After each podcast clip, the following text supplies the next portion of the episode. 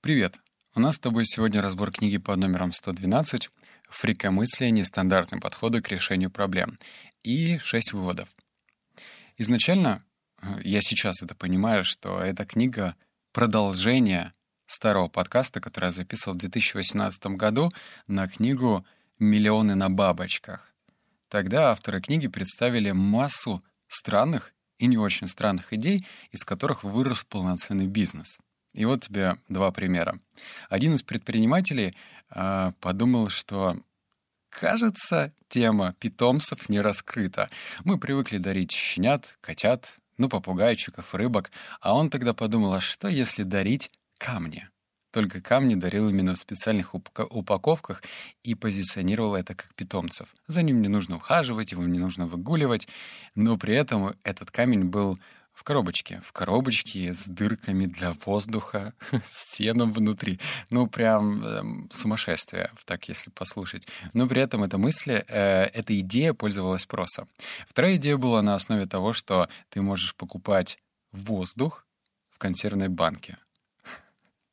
Кажется странным, но при этом эта идея пользовалась спросом. И эта идея выросла в бизнес. Так что я подумала, почему бы не развивать в себе вот эти навыки нестандартно видеть обычные вещи. Так и появилась в моей жизни книга про фрикомыслие. Переходим к первому пункту. Лишь очень немногие думают как фрики. Почему? Одна из причин заключается в том, что наши предубеждения и склонности, политические, интеллектуальные и прочее, искажают наше видение мира — все большее число исследований доказывает, что даже самые умные люди ищут скорее свидетельства, подтверждающие их точку зрения, нежели новую информацию, которая проясняет их представление о реальности. Кроме того, всегда заманчиво пастись со стадом. Даже в самых важных вопросах мы часто следуем мнению друзей, родителей или коллег. А. Ну, наверное, еще не стало мейнстримом говорить, а, что ты, э, точнее, что ты еще недостаточно умен, а глуп. И эта наивная глупость позволяет тебе не клеить ярлыки и шаблоны на ту или иную проблему или на те или иные э, бизнес-идеи, которые приходят тебе в голову. И вот эта наивность, она должна сохраняться. Как? Ну, посмотри на детей. Как они проводят время в одиночестве или друг с другом. Это, блин, целое искусство, которое, к сожалению, выветривается из нас с возрастом. Пункт номер два. А, вот история. Предсказание человека, который получил Нобелевскую премию. Вот его цитата. Еще раз. Нобелевская премия. Человек далеко не глупый. И вот что он говорил. Скорость распространения интернета резко снизится, вопреки закону Меткалфа. Это какой-то тоже умный чувак, который утверждает, что число соединений в сети пропорционально квадрату числа участников. Ведь становится очевидным, что большинству людей просто нечего сказать друг другу. Примерно в 2005 году будет ясно, что интернет повлияет на экономику не больше, чем факс.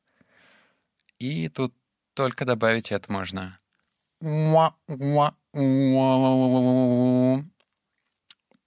Грустно, да? И вроде умные люди, но при этом такие предсказания бывают странные. Поэтому тут, наверное, нужно просто абстрагироваться от всего информационного шума, особенно от тех гуру, которые предвещают какой-то очень странный исход событий. Вот у нас тут на дворе кризис, и они предсказывают, что вот в этот период времени произойдет то-то, в другой то-то. Здесь, наверное, просто нужно развивать свое мышление и смотреть на все со своей точки зрения, а не с той точки зрения, которую тебе навязывает окружающее, в том числе и СМИ. Пункт номер три. Итак, мы... А, Итак, вам понадобится определенная смелость, чтобы согласиться с тем, вот, блин, сложный вывод, чтобы согласиться с тем, что вы не знаете всех ответов. Но нужна еще большая смелость, чтобы понять, что вы не знаете даже правильных вопросов. А если вы задаете неверные вопросы, то, вероятнее всего, получаете неверные ответы. Задумайтесь о проблеме, которую вы действительно хотели бы решить. Избыточный вес или изменение климата или падение качества обучения в американских общественных школах. А теперь спросите себя, как вы пришли к осознанию проблемы и как вы ее сформулируете. Скорее всего, ваша точка зрения по большей части сформирована СМИ. А, да, тут, тут просто хочется сказать, да, это так. Блин, я уже все чаще сталкиваюсь с идеями стоицизма. И пусть этот стоицизм пока для меня что-то вообще необычное, непонятное, и я смотрю на все это как неуч, типа, о, стоицизм, но что-то в этом есть.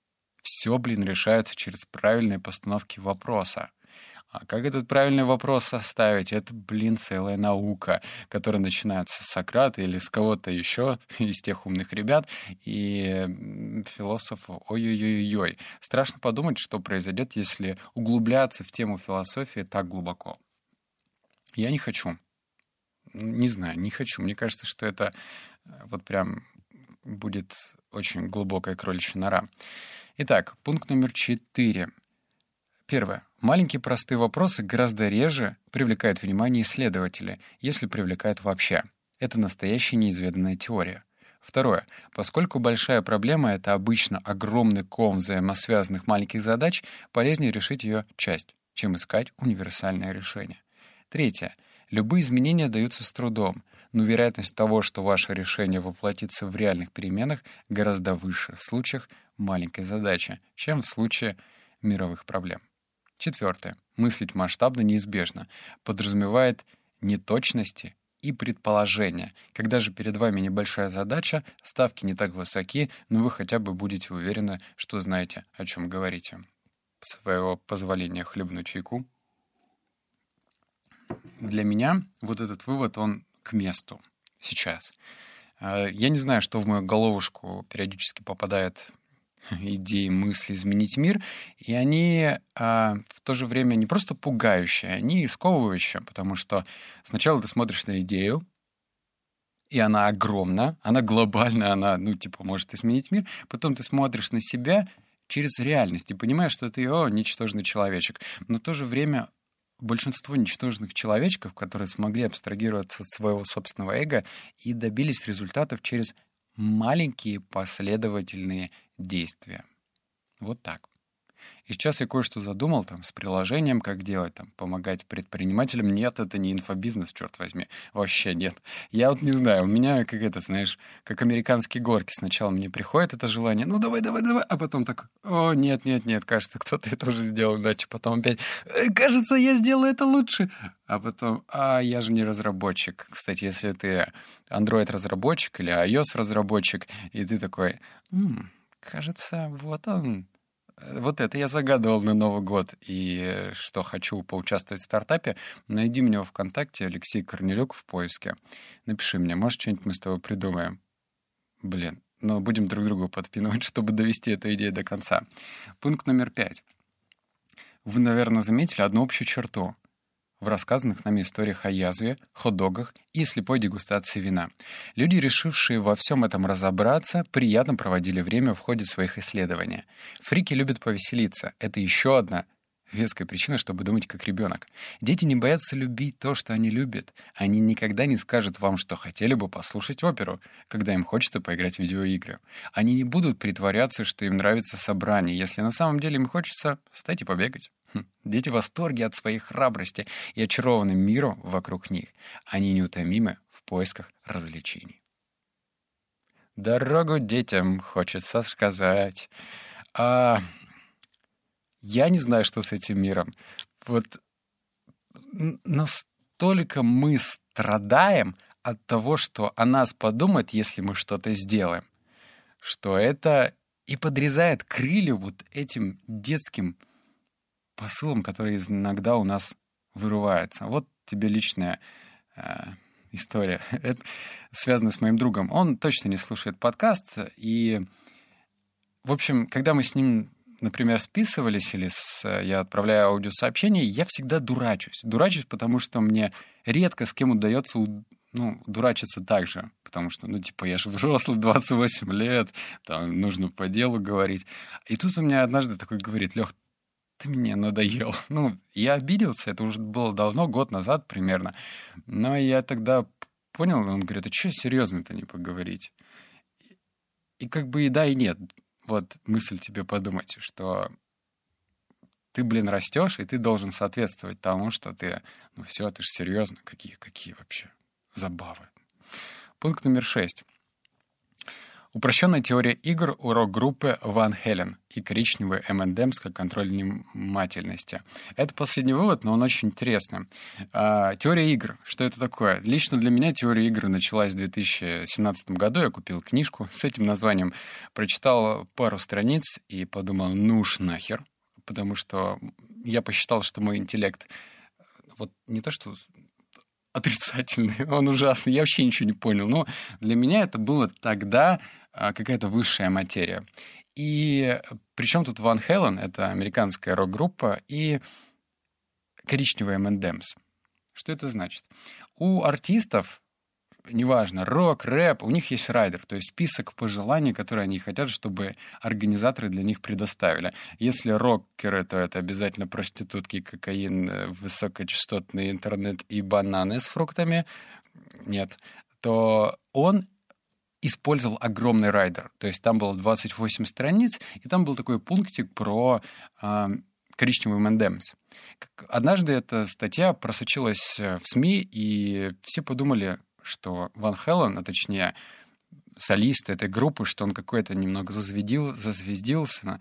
Может быть, ты даже слышал, что там Мадонна, она а, обязательно в райдер вписывает там новый унитаз. Вот ей должен быть новый унитаз. У него были коричневые мендемсинки. Но на самом деле коричневый мендемс являлся прежде всего проверкой. То есть если в вазе, где он там был в гримерке, не было коричневого мандемса, значит, организатор невнимательно прочитал другие пункты а другие пункты как раз-таки были связаны со звуком и с безопасностью. Ну, в общем, это была такая проверка, то есть это мини-теория игры. И вообще в книге используется много интересных историй, которые, наверное, мне, ну, если буду рассказывать, э, это будет сложно, долго, и мы уснем с тобой. А цикл внимания у нас с тобой по 15 минут. Если ты хочешь прокачивать фрикомыслие, то Этой книги мало, то есть это вообще такое путешествие, длиной в жизнь. Но вот эти базовые принципы я для себя вытащил. И я начинаю все проще относиться к тому, что про меня подумают. Вот я тут э, начал опять с, пред, с прошлого года выходить на улицу, снимать шлепки и стоять на травке в майке загораешь. Ну, похер, что про меня подумают. И это здорово. Понятно, что во мне еще сидит вот это наша русская, типа, ой, блин, ну как дурак, наверное. Но я выкорчевываю, выкорчевываю это состояние. Ладно, я с тобой не прощаюсь. Смотри, я тут аккуратненько припарковал два моих дополнительных проекта, которые только усиливают подкаст, потому что книги книгами, но это, как знаешь, а, замыслить ремонт, ну хотя бы, я не знаю, забить гвоздь в стену — и вот книги — это как гвозди, но надо еще и молотком пить, правильно? Поэтому, вот, например, «Привычки. 52 недели одержимости», в которой я запишу подкаст уже следующем, это про привычки, что понятно, а второй про осознанность. Поэтому посмотри, пусть в осознанности другой э, диктор уже, тут уж команда, чё кого, вот, но все-таки это супер полезнейший контент, и я надеюсь, что ты мега ценишь то, что мы для тебя делаем.